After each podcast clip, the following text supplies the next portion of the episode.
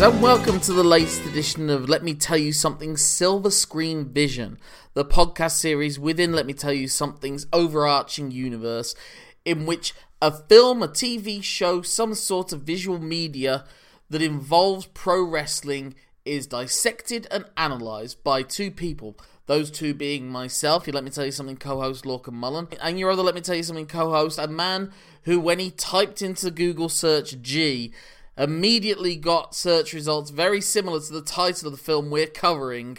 Simon Cross. Simon, how you doing today, mate? I told you that in confidence. I'm doing all right. I'm doing good. yeah, you spoke way too confidently, as if this wasn't something to be ashamed of. Oh, You want to know what I look up? I don't really know where to go from here. I'm sort of I'm cul-de-sac now.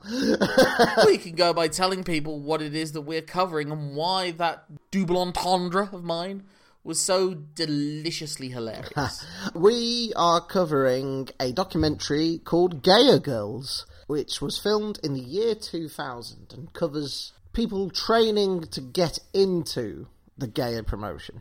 GAEA being G A E A, run by Joshi legend Chigusa Nagayo, who is one of our main focal points of this film. It's actually it was released in 2000 and was filmed in 1999, and it was filmed for a, a documentary strand of the BBC's. So this is actually a British production, technically. Yeah, which is weird, and I don't want to world of sport it by going straight to like negatives when we discuss this, but it, it seemed weird that we didn't have a narrator to this. Well, I think that was the nature of documentaries at this point still. I think the narrator element of it is something that we're very used to now with modern documentaries, populist documentaries that give you a narrative arc. Or even if not necessarily even a narrator in the classic sense, at least a lot of talking heads. And this is very much not a talking heads documentary.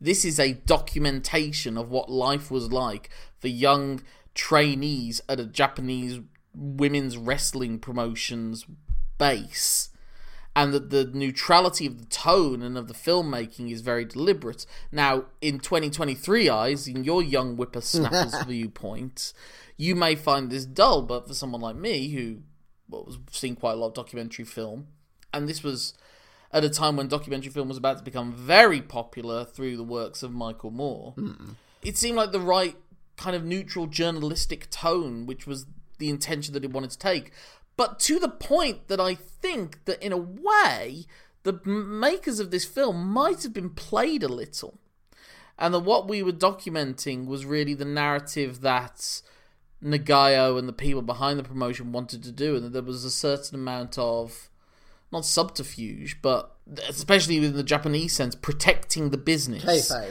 And the story that they were being presented to the documentarians, maybe they didn't understand the actual story underneath it. Yeah, I know what you mean. It does feel very much like oh, how do I word it? Some of the fake sort of kayfabe documentaries sometimes that the WWE do, or like backstage angles. It had an element of that. That especially when it comes to like the second time, one of the main protagonists of the piece goes through her gauntlet test. And it's like, oh, you failed again, you know, do you have the heart kind of thing? And then it's like, oh, actually, no, she's in. It felt a little bit like, like a, uh, oh, actually, you're in. Yeah, it just felt very convenient that it's like, oh, actually, you have shown enough heart and spirit to want it after I've slapped you about the ring a bit more. So here's your debut, here's your costume, you know, you know crack on and be a gay girl. Let's just break it down. We've kind of gone two, two, three, four, five steps ahead of ourselves here. That doesn't sound like us at all.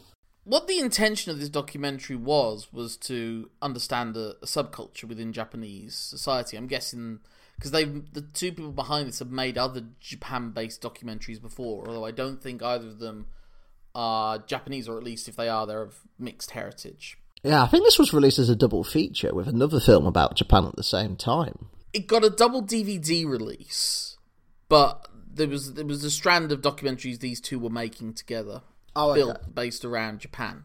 And again, that sense of them maybe not knowing the truth behind the stories of what they're being told, and that they were in a way being played by Nagayo, but in a way very much not. I feel like everyone in this world is being played by Nagayo, except maybe the co-president of GAEA, who does not seem to be a wrestler. No. She's much more slight, and she maybe is the business side of it. Mm-hmm.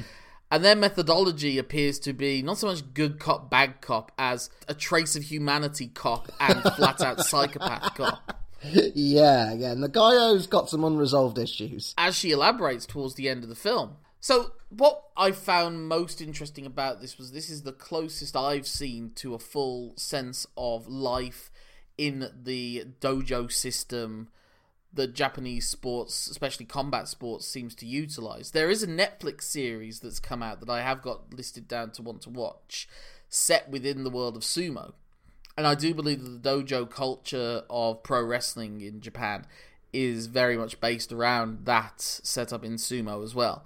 And the Kohai Senpai master student relationship. But they mold it together and essentially tell a wrestling storyline through what they're doing in the dojo. But I again, I think it may be only Nagayo that knows that this is a storyline going through. Yeah. But I also get the sense that the way that the students are treated in this, it's not for show. That if the cameras weren't there or not, they would basically be treated with the same amount of I don't want to say contempt, but Disdain? harshness, Yeah. uncompromising values. It is. I sent you a text as I was watching it last night before the record date, and this was really the first half of the film. And I said the word that really keeps coming to my mind when I'm watching this is monastic. Mm. And that really does feel like the life of the dojo experience of all these students. It's how they contrast that with the in-ring action. I, I find the fact that that's got like the the pop song backing over it. it it's more bright. It's more colourful. Uh, that's the show. Like um, this is like the ten percent that you see, and like this is all the glitz and the glamour. But why? What this documentary? What it's showing you, and what it seems to be wanting to make aware to the audience that it's showing them in a way is here's the grit, here's the stuff we've got access to, here's their here's their life, here's the ninety percent of the iceberg that you don't see. Yeah. This is during all the period of time when the circus tent has not been put up and they're traveling, or the time between the shows. The times where the person is having to adjust their body so that they can withstand the pain of the freak show cannonball to the stomach or whatever it is that they would have. All of the work behind it to put on the show, as you say. But when I go with the monastic lifestyle, it is that sense of that these people submit themselves entirely to the process. But also, I think that that's a sign that, like, when when you hear stories of people going to wrestling schools in America and the UK and what have you, to be kind of, especially now that there's not a closed off door anymore. Hmm. You pay your dues, you find someone that's willing to say they trained you, and you can get on a wrestling show within a pretty short space of time. You won't necessarily be good enough for it but you'll be able to go around and say that you're a wrestler. Yeah. The Japanese dojo system, at least as instilled in these promotions, maybe the smaller ones around there are a bit more accessible. It is a case of you are offering yourself up to them, and then they will see if they can carve and make and mold you into something that can then make everyone money and you can earn as well. I, I'm guessing if they're paid anything, they're paid a pittance, and it's a decent chance that they're not being paid anything. It's just that their life expenses are being covered food, board, and Yeah. everything else. The board being literally bunk beds on top of each other and next to each other. It seems to be a labyrinth just to get to your mattress Yes.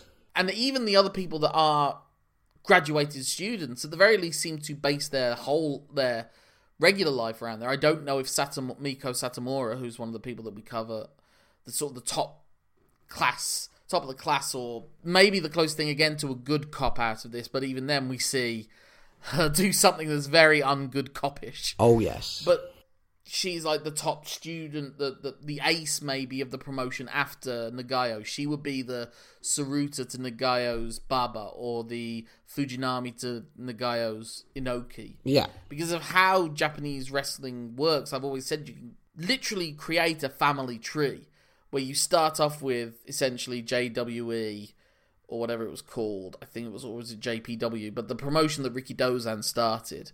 And then every one of those, there'd be these graduates of their dojos, and those dojo graduates, one or two of them, would eventually splinter off and form their own. Mm. So from Rikidozan's JWA, you get Baba's All Japan, Inoki's New Japan. From Inoki's New Japan, you get Maeda's UWF, Hashimoto's Zero One, etc., etc. From Maeda's UWF, you get Takada's UWFI. You get Minoru Suzuki's Pancrase Yeah. and it goes on and goes on and goes on. And so from here, because obviously when we discussed Chigusa Nagayo before, it was her in a much younger Crush Gal's persona, facing off against Lioness Asuka, Yeah. and it was before then the mandatory retirement age of 26 that was in place for Joshi wrestlers at that point. And then she later on returned to wrestling, first going to All Japan Wrestling, but then around the late 90s was really sort of the death spiral of Joshi. And GAEA, I think, was born from the death of AJW and Nagayo starting it off as her own one. And so her assuming that top role. And it being a women of authority, that's another striking thing about this show. Because we joked in the past when we watched these Joshi shows that occasionally suddenly the men would be talking to decide where the match will go or whatever. the commentators are men and everything. In this, it is there are scarcely any men in view Yeah. But it does still take on a patriarchal structure, and it doesn't, and that's shown as well by the look of Chigusa Nagayo. I mean, now you would, in 2023 eyes, you'd wonder if maybe there are certain aspects of her life that she would love to be able to sp- live in the full view of everyone. Maybe, maybe not. That's up to her to decide. But I think it's very striking that when she's getting her hair cut, she's looking at this magazine of men with men's haircuts Right. Yeah. and she doesn't have a husband, she doesn't have children. Mm. So she assumes this very and again there's like a father mother situation with the co-president, but again the mother's not particularly that nice either and Sakamoto's maybe the oldest sister Yeah. who is again fairer but still harsh. Toes the family line still. Still buys into their ethos. And it's not a very healthy ethos at all. No, but I think it's the ethos that basically every dojo in Japanese wrestling had at that time. I don't know if they still do, but you look at the exercises they're doing, and they all seem to be from that Karl Gotch New Japan Pro Wrestling Dojo. You're seeing them doing the, doz- the hundreds of Hindu squats and doing the press ups with the wooden board in front of them Yeah. and running these drills and running these drills before they can even get into the ring. If there is a protagonist of this film, it's uh, Saika Takeuchi. Yeah. who when we enter this period of film of the film she's been there training for about a year and she's obviously gone through all of the initiations that we see the other the, the two junior members of the dojo like the lowest of the low rung. One who left and then came back and is humiliated for chickening out at first. And she tries again and she's again lowest low. We don't even see her in the ring we just see her sweeping. Yeah. that's really her job She does. Uh, she's in one of the Hindu squat scenes, and she's she's just blown up as all hell. And they're like, oh, more, think you might be- more. I think you might be thinking of Sato, who comes along later, I think both like of she's them about do twelve. have that. Maybe they both do. Yeah. Yeah, no, Sato definitely does because um, with Sato, I, I got a little bit nerdy, and you could tell that she was struggling, and her footwork was wrong for the Hindu squats. She was like arching up on her uh, the balls of her feet, and that's what was causing her problems. But no one was ever correcting that. It's just like, no, work harder, work harder. I think yeah, it's more about going through the pain, and then when you get through the pain, then we'll teach you the technique that might make it less painful. Yeah, which it, it, to me, and I think to a lot of trainers now, just seems counterintuitive. When we see Takeuchi go through the trials and going through the in-ring drills and everything, it feels like they're, they're trying to break them down psychologically. They're trying to destroy them. And that's something you frequently see in anything that's about training or about sport in particular, but not even just outside. There's there's a good example of this outside of sport. But it's that question of do the means justify the ends? Yes, yeah, And one of the best examples of this in recent times was the film Whiplash. And this toes a similar path, whereas with this is Japanese it's women's wrestling in Whiplash it's jazz drumming. And similarly, I think you can watch this film without being a fan of wrestling and at least understand the thematic reasons behind the making of the film, if not necessarily having been told a 100% authentic version of the story because of your lack of knowledge of mm. the ins and outs of wrestling that we have a bit more of compared to them. But again, it's that question of we see it when you hear all the stories about Alex Ferguson with the hairdryer treatments, when you hear the very mercurial behaviour of people like Brian Clough or Antonio Conte, or when you see the way that people are treated by drill sergeants when they enter the army because it is about stripping them entirely of their personality and it's really from the same logic. I mean, when New Japan guys start, they literally have their heads shaved when they have their first match. Yeah. it's only just over time that you're allowed to develop your own persona and style and moves. And I wonder where do you stand on that because it's one of those things where you can't deny that sometimes these things produce results. And in theory, at the end of Whiplash, the uh, character played by Miles Teller. Mm. He becomes the drummer that J.K. Simmons has been trying to make him become through his sadistic means. In many ways, in spite of him, because he fights back. His final big drum solo is not done under the express permission of J.K. Simmons. He does it as a fuck you. Literally says fuck you as he's doing it. but in that moment, that's what Simmons wanted. That's what he had always wanted. Maybe he didn't even realize it himself until he saw it. And you see that with Nagayo saying to her, Why didn't you fight back? Why did you just accept it? Why are you giving up? And it's like that case of like, but did she give up? Like maybe she gave up in the sense of like she submitted in the match, but it was it meant to be like that because this isn't real. Yeah, this was a performance, and she was putting in as much effort as she could that we could see. So what is she actually saying? Is she saying it just for the cameras to not break kayfabe?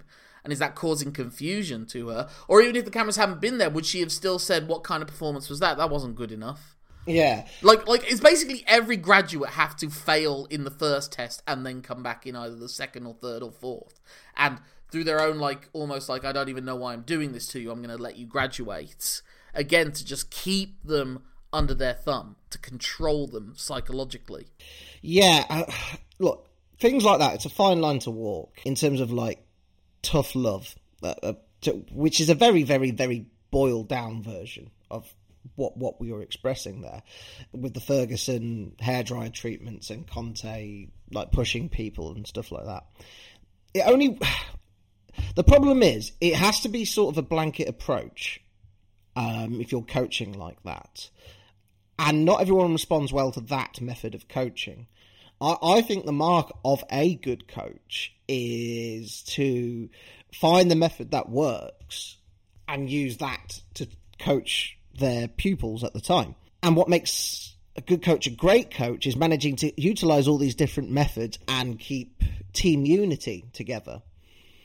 Now, there is a sense of team unity amongst the GAEA stable, but it's been manifested through fear. And then the amount of people that drop out, like maybe they want a high attrition rate because it it gives them people who in their mind really want it but is it just people who have been browbeaten to wanting it? It, it, it gets a bit complicated. Yeah. And I mean, Ferguson wasn't always necessarily like that, but maybe in the coaching of young players, I don't know. But famously, he would let Eric Cantona basically get away with murder. Yeah.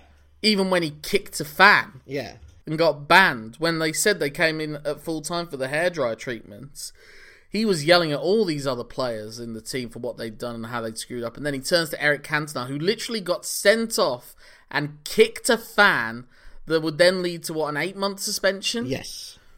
And he just went to him and said, Eric, you can't be doing that. it, I mean, he was right. Um, but the thing is, what Eric brought to the Manchester United team at the time was a higher level of professionalism. He was the one training after practice had ended, and he dragged people along with him, and he, he instilled that ethos of we train harder, we, we work harder. So he gets some slack from Ferguson because, albeit yes, he kicked a fan and got suspended for eight months, he he changed the culture. He helped embed a culture that Ferguson wanted at United. I think what it is is that Japanese wrestling promotions in particular have like this inherent philosophy, And to be fair, WWE's doing it now with the NXT program as well. They have their style, their methods, and their training, and their form of wrestling. I know of wrestlers might be told how to run the ropes differently to how New Japan wrestlers are told. Yeah. You may not see it yourself, but they will. So this is Nagayo forming her own philosophy. And I think it was very telling, wasn't it, that she said her father was in the army? Yes. Is that right? Yeah.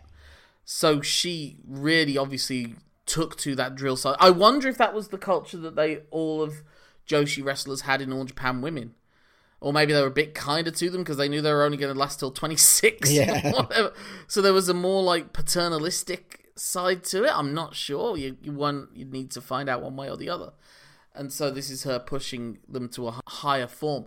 And you are going to get wrestlers of a better quality. And like I said, if we were this strict about it in wrestling, you would get we would ha- have like thousands of quote unquote wrestlers on the scene. We'd have maybe a couple of hundred, but those couple of hundred would be all good enough. Mm. You know, there is very few New Japan Dojo graduates. There are very few dojo graduates in Japan in general, it seems, that are awful. Yeah. Even ones that you may not be a fan of necessarily in their current style or guys, like the House of Torture guys. You've seen that they know that New Japan formula. They have that level of fitness and ability, and they wrestle that style. And it's just necessarily the requirements of the character that they're playing at this point. Hmm. That there is, and there's a reason that New Japan has just constantly produced some of the greatest wrestlers of all time for the past 50 years, even without them having to go from promotion to promotion to gain seasoning outside of their brief learning excursion. They do it all in house. You literally see these guys in their first wrestling match, whereas opposed to like the WWE, where you'll see maybe you'll see them on NXT doing their first match, but on Level Up. Yeah. But before then, it was people doing the indies or the lower territories or whatever, and Vince getting them fully formed, essentially. And then just putting the polish of presentation on top of them. But again, some people I think do better with learning outside of a strict regimen, and and Well, that's where you get Kota Ibushi, yeah, yeah, who basically, I think, paid for his own tutoring because he came from a rich family and then just has continued to drift all around wrestling for the past th- 25 years, traveling on his ability and transcendent beauty. the hairdresser at the end had Kota Ibushi esque hair, and I, that just made, immediately made me think of him.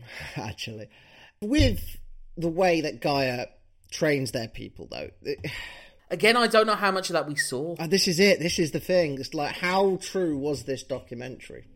what we saw essentially was just of, of the in-ring sparring as they're calling it and that's how they're saying it it's not practice it's sparring Yeah, and so you have takeuchi just trying constant she's essentially having young lions matches where she's only able to throw a couple of moves and everything doesn't seem to have the force that it does and when you know you look back at Okada's graduating match against Tanahashi and he's holding back on his forearms because the story of the match is that he's not strong enough Yeah. yet and that he can't match Ok- Tanahashi, but then he comes back a year and a half and suddenly he can.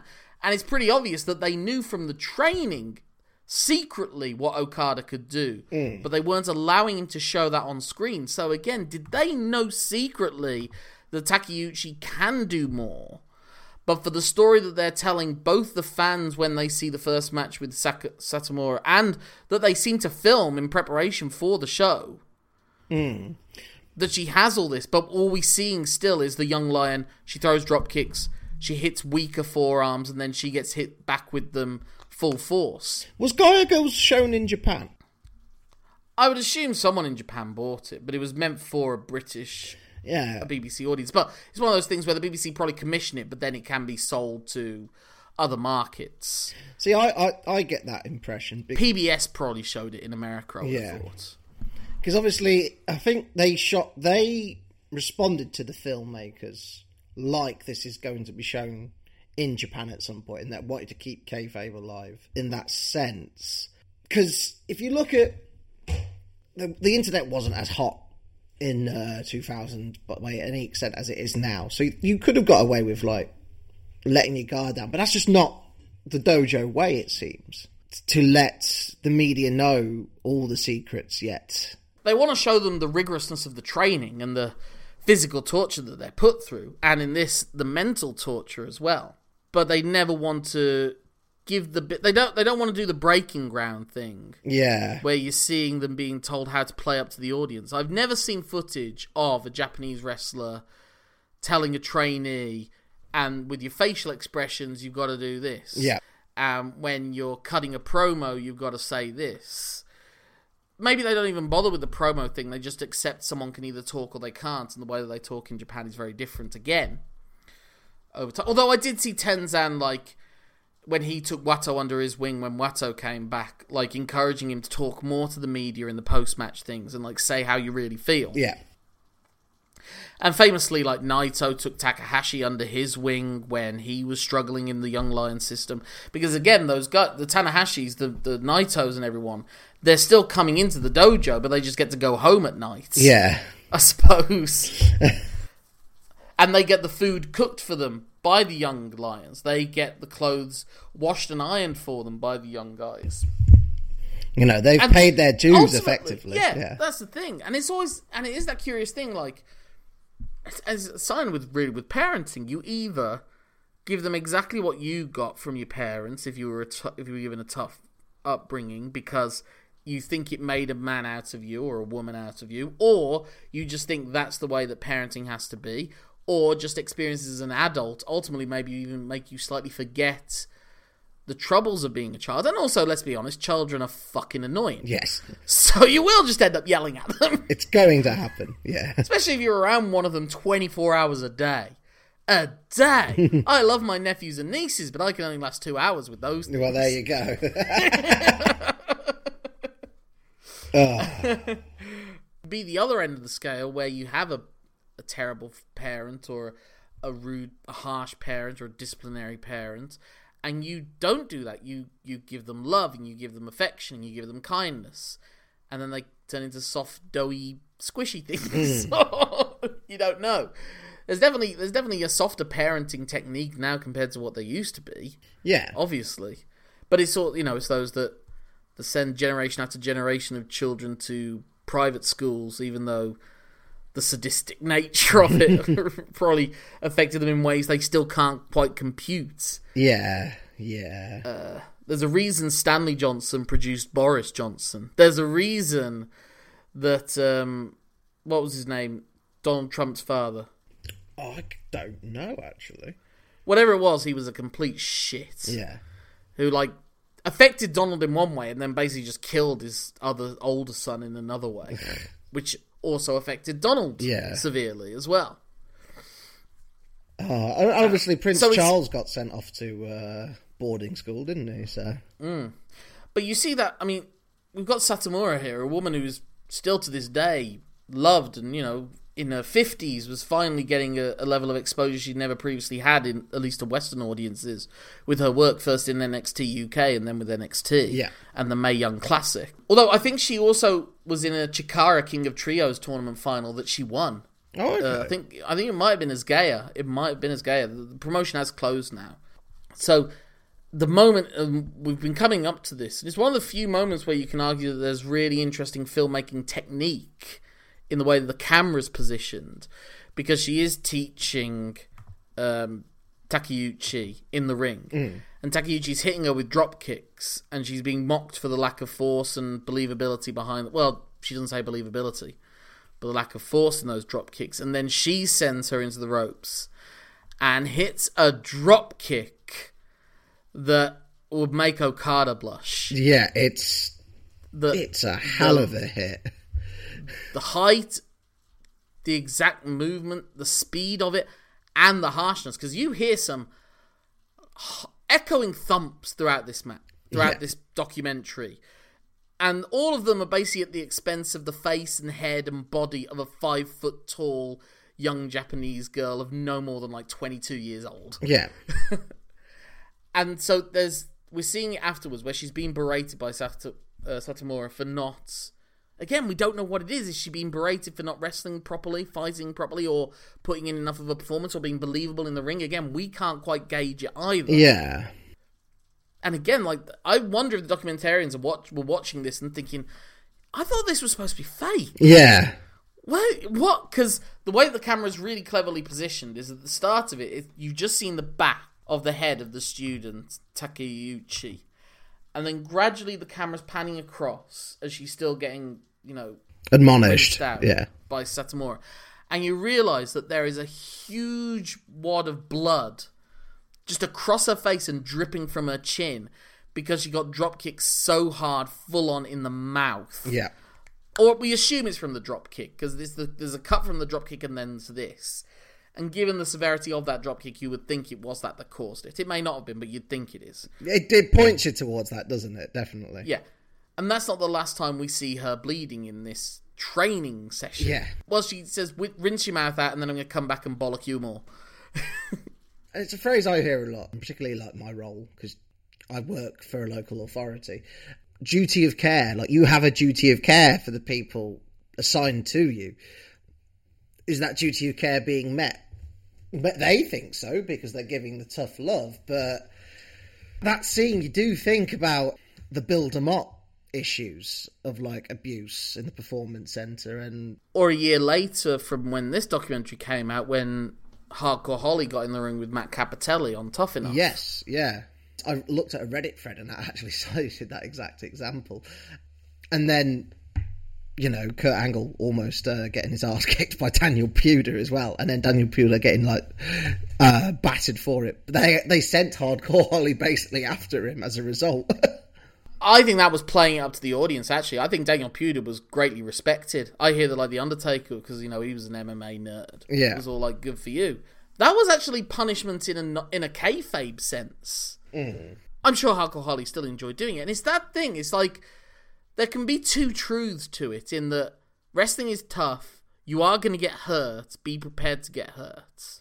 But there's also sadistic fuckers out there that want an excuse to hit someone yeah, and thankfully for them, you can overlap those two areas and use that as a means to beat the shit out of someone, and they won't even come back and fight back. this is it. It is tough physically, it is tough emotionally. But that doesn't mean that sadists should be allowed to do whatever they want to those people in the ring Yeah, for the sake of teaching them a lesson.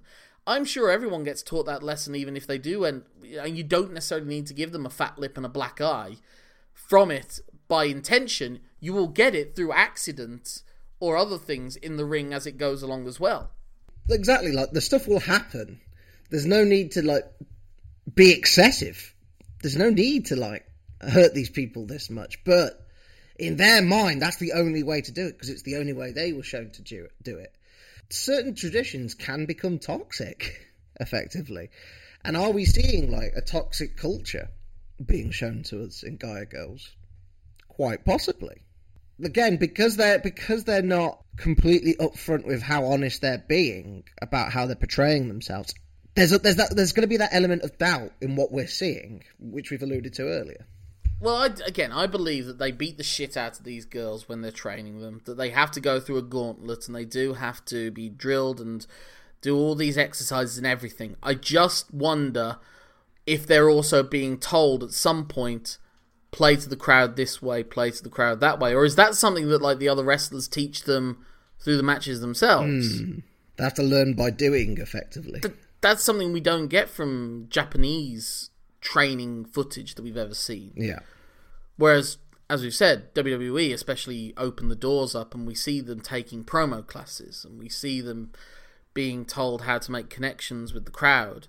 But they also learn that through doing. Like Hulk Hogan said, he learned a great deal from wrestling guys like Jerry Lawler, and a lot of what he did was modeled on Jerry Lawler and playing to the crowd and making sure your face is up to show your pain that you're in to the crowd Yeah. maybe that is something that you learn more by doing it in the ring and seeing how they're getting a reaction that you're not still. Uh, But we can't quite gauge because the doors are still quite well gated in Japan. Yeah. I also one of the reasons I want to go back as well to the monastic side of it was that we see the foot the matches themselves taking place in Korakuen Hall in Tokyo, but GAEA itself seems to be in the middle of Nowhere. nowhere, rural Japan, and we see these occasional like inserts, slice of life moments where you just see little farmers running like shuffling along the streets or something. A bread van comes along at one point, and I wonder again, is that I don't know where the New Japan dojo is, but I would assume it's somewhere within Tokyo. Yeah.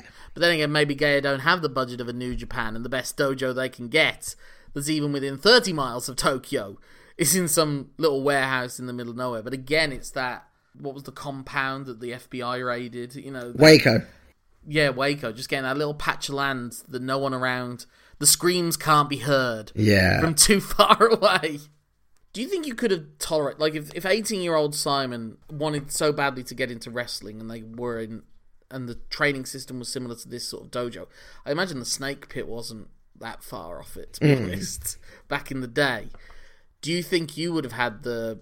It's hard because I guess in, within J- Japanese culture there is more of that dojo discipline, hard work, graft culture. You know, in Japan it's like the working weeks are insanely long for so many people, and that notion that just plying the trade and, and giving yourself up entirely to it. You know, everyone's just bowing to everyone as they're leaving, and, and the the need for respect and deference Yeah. is there. So again, it's hard to gauge, but that's one of the reasons why I never even thought about training in wrestling because I thought. First of all, I didn't think I would take the pain threshold, and secondly, I knew that if I ever wanted to do something like that, I would need to get into great physical shape before the first lesson because I didn't want to be, I would never want to be embarrassed by the drill Yeah. You know, if I would grown up in Japan, I would have found out about that training regimen of the squats and the press ups and everything, and and have done that in preparation for the first mm. one, and worked on bridges and everything before, so that I didn't just Yeah. go in expecting it to be a piece of piss and like, oh, where do I learn to do a power bomb? Because you you did a couple of training sessions. Yeah, I did, and they were incredible. Was that because you wanted to become a wrestler, or you just wanted to see what it was like, or what? Uh, curiosity. I don't think I ever had like a hard and fast desire to do so. To answer that, that question about like would eighteen year old Simon have coped, I think eighteen year old Simon would have benefited from the discipline that something like that would have um, instilled within me. Because But would 18 year old Simon have just left on the first day? Because they do let them leave, because it is that thing of they're testing you, and you need to, yeah, for you to be worth their time, you have to pass these tests. That's it. It's it's, that it would have been down to how much I would have actually wanted it. But I don't know. I look at like my life now. I, I wish I had more discipline when it comes to fitness. So I, I I envy them a little bit in that sense. I'm saying it's not all bad, but I, I don't want it to come across as I'm excusing how they were treated. So it's I'm, I'm walking a very tight verbal tightrope at the moment. You understand the theory behind it, Yes. but you don't necessarily agree that it's the be all end all as the only way that you can get this done. Oh, absolutely, I don't know. There's a way, there's doing it, and then there's doing it to excess. And I, I, the more I think about that, the more I share your belief that this isn't just for the cameras. They'd be being hit that hard, camera or no camera. Yeah. Yeah. And that's too much. In my mind, that's too much. For me, it was a little uncomfortable, not only because of the things we've covered in terms of the abuse and stuff, but fr- from a watching perspective, and you did allude to the generational gap. For me, this isn't structured how I like my favourite documentaries are structured. It isn't the structure I'm used to. What did you want them to literally have people explaining where they came from, showing footage of them from the eight? Like we never see the fact that Chigusa Nagayo at one point was literally a pop star. Yeah. in the eighties, and she's having matches against her Crush Gal Yeah. tag team partner. Yeah. at the start. And look, I'm not saying everything has to be like a soap opera and stuff like that, but you look at documentaries and how they're and they do draw criticism for like bits they leave out because it doesn't quite fit the narrative that they're telling. I accept that. But you look at Tiger King. These people were drawn to Joe Exotic, and if you hadn't explained the common thread of how they were drawn to Joe Exotic, it wouldn't have worked quite as well in telling the story. But they all got a chance to go, "Who is who I am, here's how I've got involved in this. And then as a result, you sort of understand the whole story that's being told more. With The Last Dance, The Last Dance works so well. Well, it works so well because they got Michael Jordan to do it for one. Secondly, it works so well because he's the he's his own narrative anchor, and he explains the meaning behind the flu game, his his father's death, the Air Jordan's deal, and stuff like that. How I've been brought up on documentaries is this stuff happened, but okay, I want to hear from the people it happened to. I want to hear why they're in that situation. Yeah, but isn't that being told and not shown? Isn't that being spoon fed? Isn't that lacking a discipline of your own ability to interpret that? because there are plenty of those in this film in a shorter space of time as well. To be fair, this is only.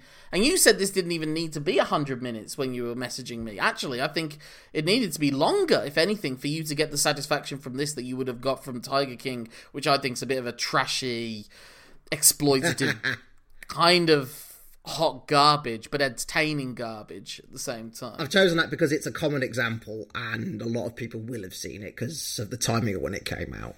But no, you're right. In terms of actual like documentary value, yeah, it is a bit cheap reality TV, but it, it, it's it's a common example. Personally, Last Dance is far better.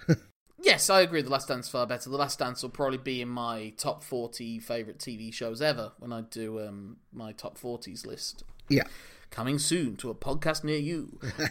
but to me, the moments that were most telling with The Last Dance was the stuff that wasn't said, where you see the truth behind Michael Jordan. And I think that that's where the filmmakers excelled. When there are moments when they say to Michael Jordan about some of his behavior and what it did that got him to this place, but then he's just on his own in this massive house, the massive house, and That's an Easter egg from before we, we yeah. started rolling. Uh, and but there's that sense of now because his body can't do that anymore. He's left to his thoughts and his brain, and it's not necessarily a brain that's suited to this part of his life, and he doesn't have the friendships and the bonds that could have sustained him at this point in life because of his behavior earlier on in life. I think that the series also shows the underlying tragedy of Michael Jordan as well as the greatness of Michael Jordan. And I think that this documentary shows maybe the greatness, maybe not as much the greatness of Nagayo, because again, it doesn't give you that perspective of just how big a star she was. Mm. But not even giving her saying, like, oh, do you remember when you did, when you and Asuka, when she was being interviewed, they didn't really meant, they were just talking about the match that was coming up, where her literal name was on the line uh, she wins the match by spitting fire, literal fire, yeah. at Asuka, and she seems to imply in the post match promo that that was like tit for tat, that maybe that was how Asuka had beaten her the first yes. time. Yes. Yeah. Not sure. Again, they don't give us this context because I don't think they necessarily knew that context. Maybe they didn't even know if they weren't in Japan in the mid 80s how big a star Nagayo was, and Nagayo doesn't tell them. Because it feels like it's a vital thing to get across the like the riches that can come from living this lifestyle is maybe what she's hoping to achieve. Takeuchi, and she says, "I'm not much of a person myself. I'm quite dull, but when I get out into the rest, but the wrestlers, they are something greater. Yeah, and that's what she's aspiring to. And you get a little bit of that with Nagayo coming out and being worshipped by the crowd, but you don't even get like the true scale of her success. And maybe also because, frankly, they probably weren't being paid as well as they could have been because wrestlers get fleeced in general. I think Japanese wrestlers get fleeced even worse. And then Japanese female wrestlers, I mean, forget it. Even if you own the company. Exactly, exactly. So and so I think that the but that you get that moment of tragedy there when she talks about her father. And she's basically saying, Yeah, I've become a success through spite to show my father. Yeah. And she's decided that if she's going to create stars, she's going to create them out of spite as well. She's not going to coax it through kindness or, or generosity that she lacked. She's going to be every bit as brutal to them as her father was. Mm. And again, taking on this patriarchal role within a pretty much all female world. Yeah. Again, I think maybe alluding to aspects of her personality that again would maybe be explored much more differently in 2023 or a more interesting coding to it. Yes, yeah. I take your point about the subtleties and the things that are unsaid, and there are a lot of them in The Last Dance, for example. But I think me, for me, just personally, as someone, the way I view documentaries, this was too far the other way. I, I think there's a balance that needs to be struck, and I think that sort of like points to the point we've been making about the content of GAEA Girls. There is more than one way to skin a cat, and it doesn't necessarily need to be the way that they're doing. And the uncomfortability that we get which isn't a proper word. I do know. I heard. I heard. I heard you tense up. if I was Nagayo, I would have gone over to Lester and beat you over the head with a dictionary. Exactly. How uncomfortable we get watching it. It is kind of the point, but like I said earlier, to them, it's like, yeah, look how right we are, and the viewers kind of left going, "Are you?" The the filmmakers themselves have had that deliberately more detached, literal documenting of it. We're just showing you almost the raw footage, and again, if you're not used to that, then it takes a bit of getting used to. But you still derived it from it, but you maybe didn't enjoy it as much. It wasn't a documentary for fun. It was a documentary for to be informed rather than to be entertained. And obviously, you prefer a bit more entertainment in your inform. Inf- I think a good documentary has to strike a balance. well, I think that this is the balance that they intended to strike. Mm. And again, is I think there's more of a journalistic neutrality to it that I think, frankly, we're lacking a lot from even our journalism nowadays. Well, yes, but I don't know. Maybe, maybe, maybe, like I say again, it's a generational thing. But for me, I, I think you need to captivate as well as educate. Well, I was captivated by the education, personally. Okay, You know, I was able to derive it from there. okay. Uh, Like I say, it's different strokes for different folks. Ultimately, Well, there was no stroking of egos going on in this documentary. Also, I did want to say very quickly the test, the, the gauntlet drill is something that's very common in Japanese uh, women's wrestling. There will frequently be these short gauntlets. I think in this, she's going through five minutes against each of the top guys, and then in the second one, Nagayo herself comes in and does proper like Aja Kong, no selling brutality to this little girl batters. her. who I don't know if you've have you read more into it Not that, not her specifically. No. because it's obvious they had so much invested in her. I mean, having a debut against Satomura Yeah. again, it's like having Okada's farewell match being against Tanahashi. Unfortunately, she was retired by 2001. I looked it up on Cage Match. She had 70 matches in total, all for GAEA, hmm. and I think she won two singles matches in that whole time. My guess is against a graduate from it was even below her on the totem pole. so if they had planned to have her be a star, and she was tagging with Satomura and in matches involving the Gaio, you assume either being the one taking the fall or not being the one pin- getting the fall in the tag in the few tag matches she was on the winning side of. Yeah. Doesn't go further into detail if it was an injury, if she genuinely was still being psychologically torn apart or whatever. Hmm. So there is no happy end. She didn't unfortunately have the career that Satomura ended up having. Yeah. So this didn't even create a. We saw three people drop out, and we saw one person get in, but last less time than a year and a half. I was gonna say, yeah, nothing really. Like in terms of a in terms of a good solid wrestling career, not not a lot at all, really. And really, it's not been until the Stardom era of Joshi, which is a very different interpretation of the presentation of Japanese female wrestlers now, and very clearly more of a. I mean, now fucking half of them having to be basically softcore porn as well as being wrestlers. Mm. So, as bad as the methods of Nagayo may have seemed, she didn't expect them to do videos where they're soaping their asses in a bath or Yeah. whatever else it is that they've they've had to do. So, I don't know. Like yeah, yeah, this yeah, it's not ideal by any stretch of the imagination. And now we've got New Japan seemingly very reluctantly getting involved in the Joshi world of things, and it's still very slowly getting there. There, there definitely seems to be an indifference, at least from the booking side of New Japan. Hmm. You've got to let the girls play. Ugh, fine. But maybe that's something else that will evolve over time. And I mean, they're changing the way that the young lions are apparently being treated. They did like a business stall, and they're saying we're going to maybe give the young lions a bit more personality these days in the future. And you got them being put into factions. You know, TMDK have their own young lion in Vegeta. yeah. I wonder if that may have also been the success of Umino when he was brought under John Moxley's wing. That that's what we're going to get more of as time goes on. Quite possibly. But I mean, then you also see the brilliance of the War Dogs Bullet Club personas now that they're these LA Dojo guys that just basically went through all this training and now it's their characters are basically like, for what? Yeah. What did this get us? Now we're just going to beat the shit out of everyone. I don't know if you've seen it, but look up Gabriel Kidd and, and Alex Coughlin in the G1 Climax press conference. Hmm. It's quite an experience what both of them do. Yeah, Gabriel. Well, yeah, I don't know if Gabriel's like going too far or is doing exactly what they want from him, but you're remembering him now. Yes, that's that's There's even there's even a bit of Conor McGregor in him. at times. So who knows? Oh, I'm just so happy for him. Well, I'm reserving it because this is obviously a man that did go through certain mental health things that maybe the dojo system was not designed for him to experience. That's that don't is true. So look, we've seen a way of training through through this. In 2023 eyes, it's even more unsettling, I suppose. Yes, the world's changed, and Would you recommend this to wrestling fans to watch? not initially. No, if they'd watched other things and wanted to like learn more, but but that more speaks to.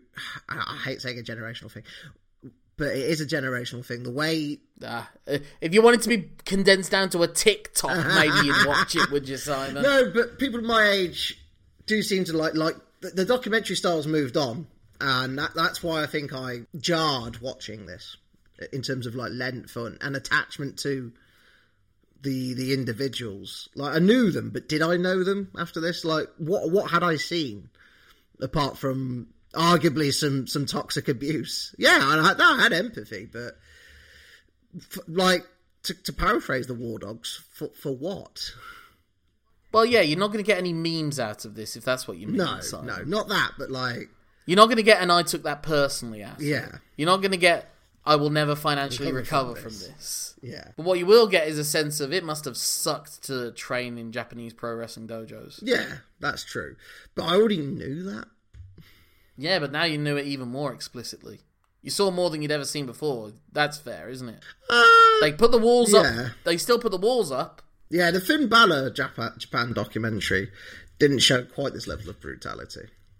I remember seeing the dojo. I think it was Jay White walking through the house, and it was not much much better. Yeah. it was still bunk beds and everything, but you know, it's produced some bloody good wrestlers. That is true. so.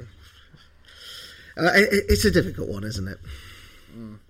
But what isn't a difficult one, Simon, is telling people how they can get in touch with you with some more documentary recommendations from the time when documentaries didn't have to hold your hand and tell you exactly what everybody was feeling. How can they do so? Such a boomer sometimes. People can get in touch with me on Twitter where I'm signing the Simon Cross free.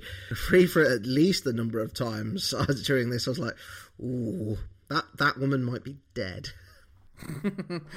My name's Lorcan Mullan. That's L O R C A N M U L L A N, as in the start of a statement and ability to interpret things through visual medium.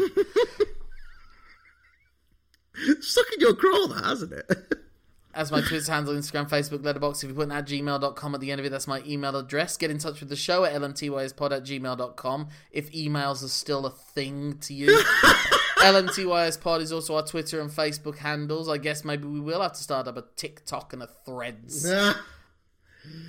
oh Christ! Threads makes me feel old. I I I, I get it, but I don't. Isn't it just Twitter but fewer people there? it's Twitter but fewer people, but they, there's no for you and following thing. It's all just Oh merged into. no, they're not telling you exactly where you gotta look! How will you ever cope, Simon? Well, actually, it's better because they merge it all into one, in my opinion. So there you go. Well, I just keep getting flipping office gifts. I don't, you know, I don't know what. I didn't even indicate that I liked The Office at that point. But anyway, from one faux documentary to a real documentary, and now to a match of the week. And we're going back to a time when it was just as rough and tough and tumble, but it wasn't for Japanese late little girls. It was for big, brawny, bearded men getting into fights in bars after they performed for which promotion and who are the two people that we're covering, Simon? so we are taking a look at some familiar names in an unfamiliar world. We are looking at a match between the Nature Boy Ric Flair and Ted DiBiase, but it's taking place in Mid South. Very rough and tumble. Bill Watts' promotion. So get ready to see some very unhygienically not well kept concrete floors that these guys are falling onto. And it's the NWA World Championship 18 months before the Million Dollar Man ever made his first financial offer or gave a maniacal cackle. Ah. Instead, he seems to literally maybe be fighting for his life. but until then, there's nothing to say at this point except that my name's Lorcan Mullan. And my name's Simon Cross. Thank you for letting us tell you something, and until the next time, The balcony is closed.